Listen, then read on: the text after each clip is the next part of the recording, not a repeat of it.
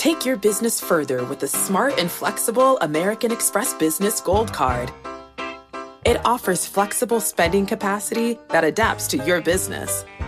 You can also earn up to $395 in annual statement credits on eligible purchases at select business merchants. That's the powerful backing of American Express. Terms apply. Learn more at americanexpress.com slash business gold card. It can be hard to see the challenges that people we work with every day are going through. I'm Holly Robinson Pete. Join us on The Visibility Gap, a new podcast presented by Cigna Healthcare. Download it wherever you get your podcasts. The countdown has begun. This May, a thousand global leaders will gather in Doha for the Qatar Economic Forum powered by Bloomberg, held in conjunction with our official partners, the Qatar Ministry of Commerce and Industry and Media City Qatar, and premier sponsor QNB. Join heads of state, influential ministers, and leading CEOs to make new connections and gain unique insights. Learn more at QatarEconomicForum.com. Hi, I'm Scott Soshnick. And I'm Eben Novy-Williams. On this week's show, we will explore the big money issues in the world of sports and talk to some of the biggest players in the industry. On this weekly podcast, we talk to Major League Soccer Commissioner Don Garber about the business of soccer. There is just an, an enormous amount of innovation that's really happening in and around our sport and around our league, and that's got investors excited and cities excited and uh, stadium developers excited. We will have more of our interview with Major League Soccer Commissioner Don Garber in a few minutes, but first, Eben, let's take a look at the biggest stories of the week. Number one has to be Russia and the Olympics. The IOC says Russia as a federation cannot participate. Winners, losers, your take. IOC went short of doing the full thing, which is barring Russia and all of its athletes from the games. But this is the next closest thing. Uh, this is a pretty unprecedented penalty for Russia, obviously stemming back to a fairly systemic uh, doping uh, scandal that, that that were very pervasive during the 2014 games in Russia. Um, I think the big question now, obviously, Russia can choose not to go, which I don't believe is going to happen. Uh, but the big question is how many Russian athletes are deemed by this panel to be clean, and how many of them will we see on the ground in a couple months? Yeah, like you said, it was so pervasive. How do you now deem who was participating and who was not? But at least Putin has said, I will not stop the athletes from participating NBC happy, IOC happy. Like I said, this seemed like it was a delicate balance between having to take a tough stand and not costing yourselves all the attention and revenue at the game. This still hurts the Olympics as a as a property. Obviously, I mean, Russia is one of the, the biggest countries participating in, in, in the Winter Games. Their their athletes are very popular internationally. Um, you, you do wonder how many of the events might be not not as popular, might not be as watched, might not be as followed uh, if the Russian athletes are not there. And they'll play under athletes from Russia, but there will be no anthem played. But people will still tally medals. There'll just probably be fewer athletes there. Yeah, sure. You're going to see the American flag going, but but for a, a, lot of this is symbolic. You're gonna there's still going to be Russian athletes there, and, and and there will be called Russians. And one of the guys who was barred, by the way, is the head of the World Cup committee. So we'll see if there's any cross honoring. Sure. Another big one, and you and I discuss this on a daily basis. Fox looking to sell some of its assets, including, and the part we're going to focus on here is the regional sports networks, Disney, ESPN, perhaps close to a deal. They have about half the RSNs in the country. This would be a huge win for ESPN if they can get this done. Absolutely, it's more consolidation for them across their properties. Uh, I'm I can't even keep track of, of all the uh, all the, the merging and, and the buying that's happening in the media world right now. Um, it seems like every day there's another mega mega deal, and all these things have effects for sports. It's fun to see though as this plays out who's going to be right. Obviously, Fox is looking to shed an asset that it believes subscriber fees uh, or affiliate fees will be coming down moving up the cost of getting sports. ESPN, Disney seems to feel that having the programming will be so valuable, hyper local. These are things you have to have in market, that it's still a great driver of revenue and value. who'll be right in the long term. Yeah, we're starting to see kind of a difference in business model between ESPN and Fox. And, and worth noting again, Fox Sports One, the, the the network that launched a couple years ago with great fanfare that was going to compete with ESPN, that is not part of this deal. So Fox is still holding on to that. The the the rights fee model, the national broadcast, that is still obviously a part of Fox's future. Uh, the regional stuff, clearly not. Yeah, and the Yes Network, of course, twenty percent owned by the Yankees at this point, is part of it. Big big stake in New York. Yeah, you just you just wonder moving forward where the pricing is going to settle out. Will this help with the OTT service? Because some of these RSNs will include basketball, so they get more programming. Someone's going to be right. Someone's going to be right. Someone's going to be right. So we're not going to look back and who. say, "Wow, everybody won on this." Someone's going to be right. Will be interesting. Speaking of winners and who was right, well, Marc Ganis was right on this program. Marc Ganis told us Roger Goodell ain't going nowhere. This thing is overblown. This feud with Jerry Jones. He's going to get his contract. It's going to get done. Boom. It was done, and he got his contract, and it's for some pretty good numbers. Exactly. Uh, we talk about this a lot, but it's clear that the the public struggling of the NFL is not necessarily exactly how a lot of owners see it. Over his tenure, Roger Goodell has done uh, a tremendous amount to grow the business of the league. Uh, and even though there are some high profile dissenters, and, and Jerry Jones, uh, especially in that over the past couple months, uh, it's clear that the majority of owners uh, appreciate what Roger's doing and want to see that continue. Yeah, there's this big carping and the threat of lawsuit, but in the end, it perhaps was posturing. It looks as if, though, a good portion of the contract is incentive based. Now, we don't know, just like athletes, when you say incentives, is it you have to play one second or you have to play 82 games? Uh, my guess would be that a fair amount of them are easily reachable incentives for Roger because he probably wasn't thrilled with the idea that he had to prove himself all over again. But if he does fulfill all of the clauses in the contract, it looks like he could pocket upwards of $40 million per year. And a league that generates about $14 billion in annual revenue, that would hit, put him in sort of similar company, uh, uh, in public companies, in some rarefied air. That's that is a hefty pay package. He's getting paid a little bit more than us, is what you're saying. A, li- a little bit more than combined, if you if you if you put it together. Uh, clearly, like you're saying, the owners like what Roger does. They like that he takes the bullets for them, and this takes him through. Importantly, perhaps most importantly, this takes Roger through that time period when he will begin talks on the new media contracts, the new big contracts. That will determine whether he's successful or not. Also worth noting, that you mentioned the incentive based. That seems like kind of the happy medium between what Jerry Jones was harping about and, and the result in that you let Jerry Jones at least claim that something about the contract was changed that, that it's more incentive based you got to make roger earn it. Uh, but but in in the final way uh, this is just roger getting the extension that all the owners including jones signed off on months ago. All right from football to football in 1999 he became the commissioner of major league soccer. So far he has expanded to 23 teams. MLS has 20 new owners in that time. He's inked broadcast deals with ESPN, Fox, Univision, Don Garber, thanks for joining us. Let's start with the process that you are undergoing right now that is expansion. Every time I look up, seems as if somebody wants to join MLS.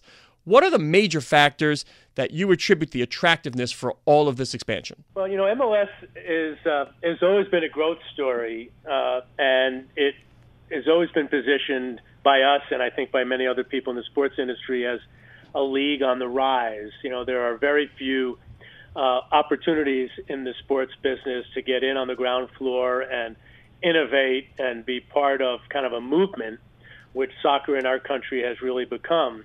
And of late, uh, there is just an, an enormous amount of innovation that's really happening in and around our sport and around our league, and that's got investors excited and cities excited and uh, stadium developers excited and leading to the you know expansion process that is going on uh, this week. You know, we started with 12 teams when this league was announced, went down to 10 teams when we went through some you know real soul searching as to what the future of MLS will be.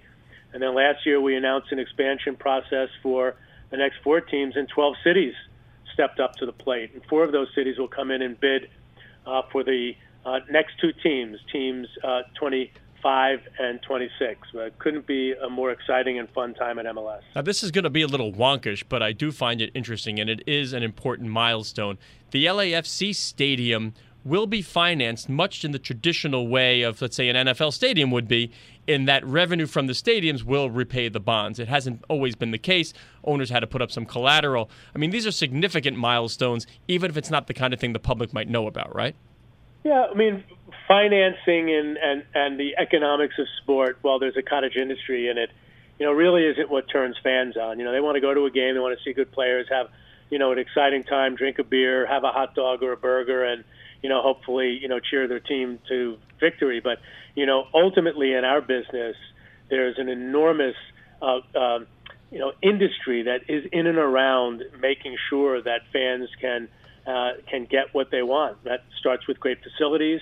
Those facilities, uh, in many cases, require some level of public support. Today, they're public-private partnerships. In the past, we had to beg, borrow, and steal uh, just to get uh, a landlord to agree to uh, do a long-term lease for our league headquarters here in Midtown Manhattan. And today, J.P. Morgan Chase and Bank of America just uh, provided a league with a over $400 million credit facility. Goldman Sachs has been very, very engaged with our clubs in providing debt on their stadiums, and those are not privately uh, backed, meaning they're not guaranteed by the owner. They're guaranteed by the revenues that uh, those owners are able to, those teams are able to generate in sponsorship and other contractually obligated income. And uh, there was a time we had none of that income, and today uh, it has become so robust that uh, we're able to go out like every other business around the world and uh, and finance some of our, our future opportunity the four candidates for expansion right now obviously Cincinnati, Detroit, Nashville, Sacramento. You've been commissioner since 1999. How different are the conversations now that you have with potential uh, expansion owners versus the ones that you were having back around the turn of the millennium? You know, it, it couldn't be more different. You know, there there was a time, and every now and again we meet with an investor. Uh, and I spoke to one on the phone uh, just the other day who was an original investor in the LA Galaxy before Phil Anschutz owned the team. It was owned by uh, an ex Drexel guy named Mark Rappaport, who owned it for a few years and sold it for $26 million to Phil Anschutz and said, I want to be the only person to ever make money in the soccer business in America. And that guy said, Boy, that was a mistake for me to uh, agree to sell on my interest because today I could own a, a team that could be worth anywhere from you know 300 to 400 million dollars expansion in the original round was only $5 million. That was the original investment uh, that Phil Anschutz, Robert Kraft, and others made, Lamar Hunt. Uh, and then we went through contraction, and we could not give a team away. We had losses, and they couldn't get people to take these teams over uh, and uh, just manage those losses. Now you have teams lining up at $150 million uh, to pay to be a an investor in the future of what MLS could be, what it could represent to their community, what can represent to them as investors. Uh, the process, most importantly, has gotten from begging to actually entertaining alternatives. In Nashville, for example, our our group, um, when we were down there uh, visiting the city, we were hosted by the governor of the state and by uh, the two state senators uh, that, that were leading the effort uh, with their political support, along with one of the leading, you know, families, the Ingram family, uh, and that exists in Cincinnati. Uh, it exists in Sacramento. The four cities that are coming in, three of the mayors from those cities will be in as part of those uh, expansion bids. It's it's a different time, but that doesn't mean it's uh, you know we're we've cracked the code. Uh, we still got a lot of work to do, and it's still an evolving business and one that requires investment. We are chatting with MLS Commissioner Don Garber. And Don, you talked about a little bit about valuation, and of course, we all know something's worth what somebody's willing to pay. So if everybody's willing to pony up 150 for expansion or 300 million for a franchise, then that's what it's worth. Looks like average team now worth about 223 million. But I will tell you, I do talk to sports bankers who say, and they say this by the way, by and large, whether it's the Marlins sale or some other fran- uh, other leagues, this isn't just MLS specific. They don't quite see how the revenue justifies the valuation. Is this a promise of tomorrow? People see good things coming, or do the current underpinnings support the numbers we're hearing about? Well, you know, it's a very good question. I think sports is no different than any other, you know, growth industry. You know, if you were going to invest in a um, in, a, in a piece of real estate, you're going to invest not what it's worth today. You're going to invest what you think it's going to be worth tomorrow. Uh, I, I met with a guy that was one of the landowners for the DC United uh, project, and uh, while he's not a investor in MLS, he's an investor in another sports property. Uh, and he said he bought that real estate many, many years ago and thought that it would be generational. You know, his kids would take it over, and he thought it would take that long uh, for Buzzard Point to uh, to be developed. So I think in the professional sports business, there is a uh, a factor of uh, what is the multiple on revenues, and then what do they think the future opportunity of that asset could be over time. The case of Major League Soccer, where most of the teams are not making money, that value has to be including the ongoing operating investment that they're going to make if the teams are not cash flowing.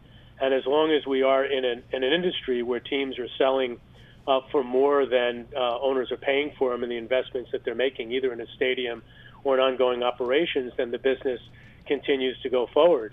Uh, but in order to make it viable uh, to uh, to all investors, as opposed to ones that have a very long-term horizon, You've got to continue to grow revenues and media and sponsorship and, and, and stadium revenues, and that's something that MLS and its teams spend most of their time focusing on. Don, you have a great PR team over there at the league. They send over all sorts of talking points. Attendance is up, television up, social up, two new clubs, new stadiums, sponsors.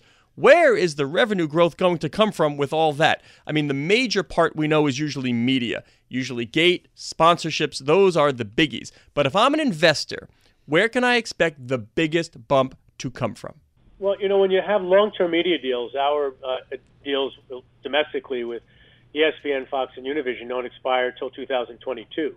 So our media opportunities, other than local media, uh, are limited uh, leading up to the expiration of our current agreements, and they've been good partnerships with those three partners. And those aren't huge deals, by the way. You, I mean, in, in, the landscape of sport, these are not huge deals that we're talking about. You would surely expect some sort of, I don't want to peg it 2x, 3x, 4x, whatever it might be. I'm certain that you and your owners would say our product is worth more now. Well, you know, absolutely. I don't think any rights holder would would think otherwise. But you know, you've got to deliver that value. You got to continue to grow your audience. Our our uh, ESPN just announced that their playoff ratings were up almost 40 percent uh, year on year. That's a good story. Sports ratings are not growing double digits uh, in many other leagues. They are growing that, albeit off a very small, much smaller base in Major League Soccer. Growth and increased audience and the value of that audience, in our case, a very young and diverse audience, has value to media partners, whether they're the traditional media partners or the, the new over-the-top media partners. And as you can imagine, we're spending our time very focused on that. But to answer your original question, where's that uh, revenue coming from? It's coming in a disproportionate level in MLS from attendance and sponsorship uh, versus media. And other leagues, it's more proportionate to media and then either sponsorship and attendance or attendance and sponsorship, uh, depending on what the league is. And that's just part of the evolution of our league. Where are we in our lifespan? You know, you look at, you speak to an NBA or an NHL owner 10 or 15 years ago and ask them, uh, whether or not they were operating at a, a level of profitability that they are today. And the answer, more than likely, in most cases, was no, until they were able to get to the tipping point where their media uh, revenues uh, just dramatically increased because of all sorts of disruption that's happening in the media marketplace. And then many, if not most of those teams are now profitable. And that is the way our industry operates. That's what investors get their uh, their self prepared for. And then ultimately, you've got to look at this as a long-term business. You know, I think if you wanted to put your money in the stock market or put it into some other, you know, faster return, albeit possibly probably more risky, then owning a sports team is not uh, the, the avenue for you. But I will just, I know it's a long answer, but I say something else. You know, our guys are not just in it for the quick return on their investment. You know, they're in it for what they can do in their community to fulfill, in many cases, a passion that they might have for our sport, soccer, to try to be able to do something that can provide, you know, their contribution to creating this thing we call the soccer nation, uh, trying to make soccer and the sport of soccer, men's and women's, more popular and ultimately more uh, important in our society. We're speaking with MLS Commissioner Don Garber. Don, is there an advantage for, for MLS fans that your business model right now is a little more reliant on, on, on attendance and, and in person money spent. I mean, we've seen a lot of sports properties, college football teams will play on Tuesday night, even though nobody shows up because that's when ESPN wants them to play. There are tons of concessions across sports right now being made for TV against in person. A lot of your franchises, Atlanta, Seattle, Portland, are kind of well known for their in stadium, the atmosphere there. Is there an advantage to kind of not having the same ratio of revenue yeah. that, that maybe the NFL has? Boy, that that could be a new speaking point for me. Uh, yeah, t- tell me you don't want the NFL's media revenue, Don. That that's what I want to hear. You know, I think it's a great question and one that I, as a 33 years in our business, spend time thinking about. But you know, I will say, you know, we're beginning to face the same issues. You know, we we moved our playoffs from the weekends to weeknights to not compete with college football and the NFL. You know, during the months of November and early December and uh, and our television ratings grew dramatically. And thankfully, we had you know a sellout of 27,000 in Toronto, 45,000 in Seattle. Uh, so you know, great gates. Uh, but it's certainly not as convenient for fans than doing it on a Saturday night or a Saturday afternoon. And this is one of the challenges that our industry needs to uh, to, to, to manage. You have so many different constituents. Your in-stadium experience, your media-driven uh, opportunities for revenue, and also for broadening your fan base. Uh, in our uh, business, obviously, there's an international component. When do we put our games on so that it could be highly rated in Sky in London, in the UK, or in Eurosport uh, throughout the continent, or uh, in South America and Brazil, or in Mexico. Uh, so there's so many different things that go into it. I know fans shouldn't have to think about that. And frankly, in many cases, they object to those decisions, but it's part of the dynamic that you've got to take all these inputs, put it into the system, and come out with the right out- output, which is driving as much value as you can, not just financially, but value to the fan who is so important and so integral uh, to having a, a sport and a sports league be successful.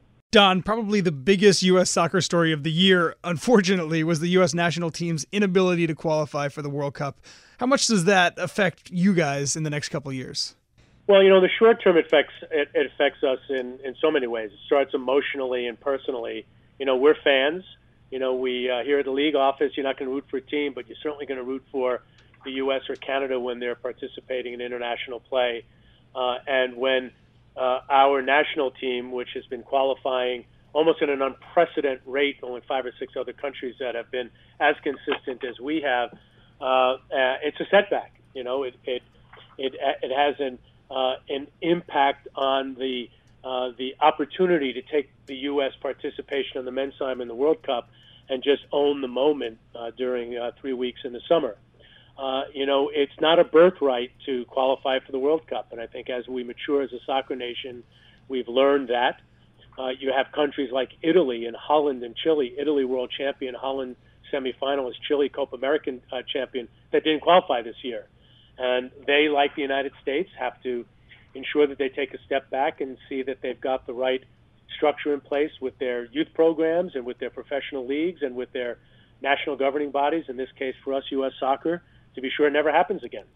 Don, you certainly attract millennials, which, you know, all the advertisers want and maybe the new media covets. Tell me about your future with Facebook, Twitter, uh, Google, whoever's going to be involved in broadcasting sports that's not traditional certainly, I know Facebook, uh, soccer's the most popular sport on Facebook's platform. What, what do they do for you? What do you do for them? You know, it starts with before you get to broadcasting, and again, it's a great question, and, spending an enormous amount of our time on it and have full time people focusing in on it. You know, they're first social media channels and marketing partners for us and have been for many, many years. You know, I, though I don't enjoy it, uh, have to be engaged on Twitter and, and, and service you know, hundreds, thousand, hundred fifty thousand followers. The league, our clubs, our players need to be engaged in social media, no different than anybody else in the in the um, in the in, in this fully connected digital world that we live in. Uh, Facebook's had a partnership with us for many years in a wide variety of different content, marketing, and promotional oriented uh, avenues. And this past year, we did a uh, a streaming uh, uh, package on the Univision English language Facebook page uh, and and we had a game of the week. Uh, the Univision Spanish game was on Facebook in English. It was very unique, and we hope to find ways to continue that. Going forward, uh, as you can imagine, it is laser focus for uh, our media folks and our business ventures folks to ensure that we are not just riding the opportunity with over the top, but driving it uh, to an audience that uh, is very, very, very connected digitally. Is it possible in 2022 when your deal is up? And by the way, most of the major leagues, uh, the NFL, uh, NBA, those were long term deals that expire about the same time. But when those deals are up, is there any way that the so called digitals or the newbies won't be part of the bidding, looking for exclusive content, not just happy to have a game here or there, but we're talking cutting checks and billions of dollars to be full fledged exclusive rights holders? Well, again, I don't know what those rights deals will look like, and uh, I, I, can assure you that uh, way before 2022, uh, the the major players uh, in the digital uh, media content space or, digital content space will be engaging in professional sports. Uh, Facebook uh, or uh, Facebook made a bid for, uh, I believe it was the uh, the cricket the Indian the, the Indian Cricket League, yep. and I, I heard it was several hundred million dollars. Uh, Twitter, as you know, has got a relationship with uh, the National Football League, so I think it is in uh, in, in years uh, or in the next year or two where you're going to see somebody uh, get into this space in a big way. I'm sure you followed what YouTube TV has done with Major League Baseball, and I think you'll see a greater rollout of, of Google YouTube, uh, both in their skinny bundle package and what they're doing with our current uh, broadcasters like ESPN, but also uh, putting games on their uh, their YouTube YouTube platform and uh, exchanging rights uh, and and selling ads. So it's coming. It's coming fast. Uh, how much and uh, and who uh, goes first uh, domestically is uh, something that I couldn't really do anything more than guess. So, on the level of genius, high or low, that Go- the Google YouTube ad during the World Series, right in the middle of your screen, was that high genius or low genius from where you sit? Well, you know, I, again, I, I think it was really smart for baseball and good for them. I mean, you have a, a, a league that's got an older fan base and one that has been uh, pushing themselves to be more innovative. If you follow what uh, Commissioner Manfred has been talking about with shortening their games and, and, and getting engaged internationally and doing some things that I'm really uh, admiring. The fact that baseball had a major sponsorship during the World Series uh, with a cutting edge, uh, forward thinking entity like Google is impressive. So uh, I noticed it, as did everybody, else who's in the sports business. And do you think largely there's more money going to be available kind of in this next round now that we have more players at the table, or, or do you think there's the, the, the chance that maybe less? Well, you know, I again, it's uh, I certainly hope there's more. And when you look at how our industry has has evolved over the last number of decades, uh, there has been lots of transformation. ESPN getting launched in the 70s, and the the expansion of, of digital cable and having 500 channels and having more and more opportunities for sports networks like the NFL Network and NBA TV. Uh, thinking about satellite coming in and DirecTV you know, bidding for uh, the NFL package Sunday ticket. There's always been disruption. Fox coming in as a network player and buying NFL rights and NASCAR rights and baseball, and then what that did to the incumbents NBC and CBS at that time, and all of it continues to evolve. And in many uh, cases, it's almost a case of musical chairs because there's not enough major uh, content to go around for all the players that are getting in. And sports is a driver of connectivity, both in terms of economic value for advertising or subscriptions or or new technology engagement or deployment. And I think that's going to happen here as well. We are chatting with Don Garber, the commissioner of Major League Soccer. And Don, tell me about your morning when you wake up, and I'm sure somebody calls or texts you early and says, "Hey, Deadspin's running a story that says is MLS a Ponzi scheme?" Is that just them not understanding the economics of sport as to, like we talked about, future possibilities and revenue, where the world's going? Yeah, I mean, I just think it's people that don't understand anything about the sports business. And, you know, the great thing that I've learned about our industry is there's no shortage of pundits and there's no shortage of cottage industry around pundits. Uh, but generally, those who write about uh, the sport as, an, as economists have never worked in the industry, so they don't understand how our business runs. So to think that guys like Phil Anschutz or Lamar Hunt or Robert Kraft or Arthur Blank or Peter Guber would ever be involved in anything that hasn't doesn't have sound fundamentals, uh, strong, thoughtful strategy, great governance in terms of how it it comes all together and how you operate every day, and massive amounts of planning and strategy that goes into ensuring that you're doing what you need to do to be better tomorrow than you are today. It's just ridiculous because they're writing those things without ever talking to any of the owners uh, to find out why do they do what they do and why have they been able to be so successful as sports owners. And by the way why have they been so successful in every other industry that they've gotten involved in? Let's talk the core of it all the game on the field. Where is MLS in comparison to let's just say EPL I think because so many young soccer fans in particular wake up Saturday mornings and turn on NBC Sports Network and can see Liverpool play Arsenal, Man U, Chelsea. They can't help but make the comparison. Does that comparison bother you? And where are we in the grand scheme of us versus them? Well, you know, we're we're clearly not uh, at our teams are not spending the kind of money that you know Manchester City is spending, or PSG is spending, or Barcelona, Madrid are spending. So it would be inconceivable to think that you know we would be able to compete with Real Madrid day to day on the field or Manchester United or Man City on the field.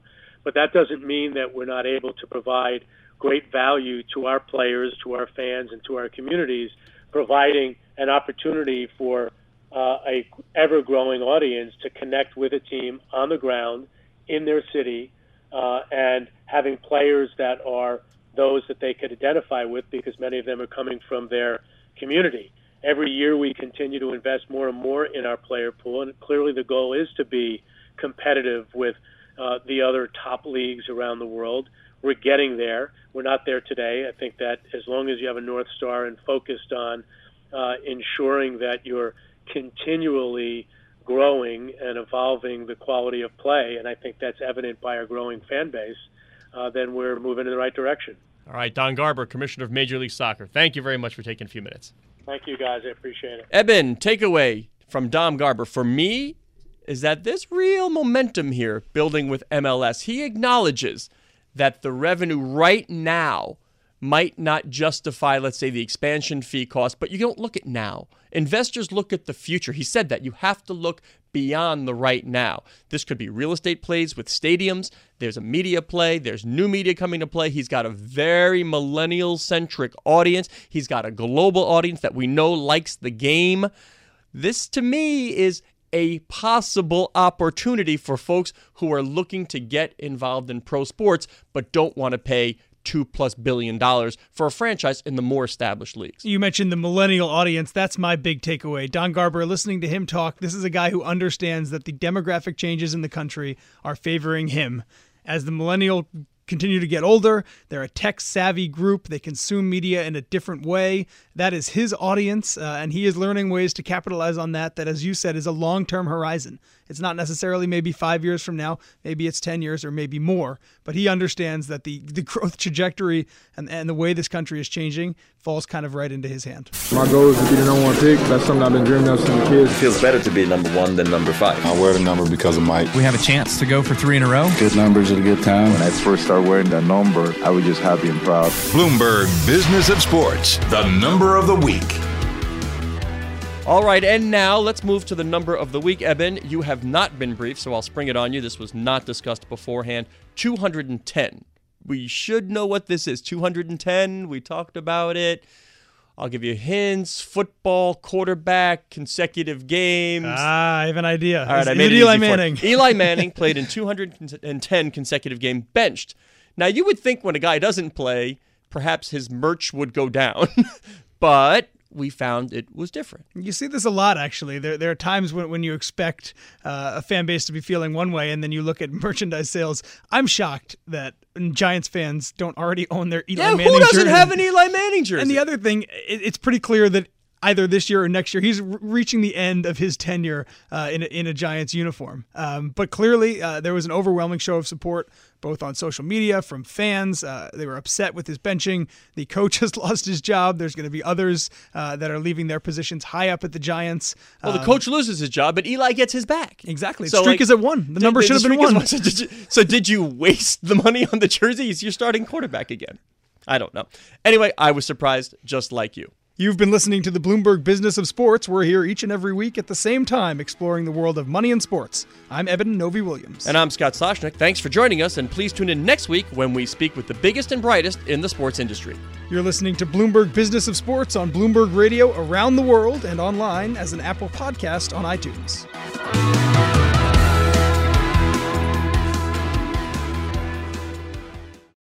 Collaborate for a greener future at the Bloomberg Green Festival, a groundbreaking celebration of the thinkers, doers, and innovators leading the way. From design and culture to technology, science, and entertainment. Hear from inspirational speakers and immerse yourself in climate solutions. July 10th through 13th in Seattle. Title sponsor Amazon. Official airline Alaska Airlines. Get 20% off using promo code radio20 at bloomberglive.com slash green festival.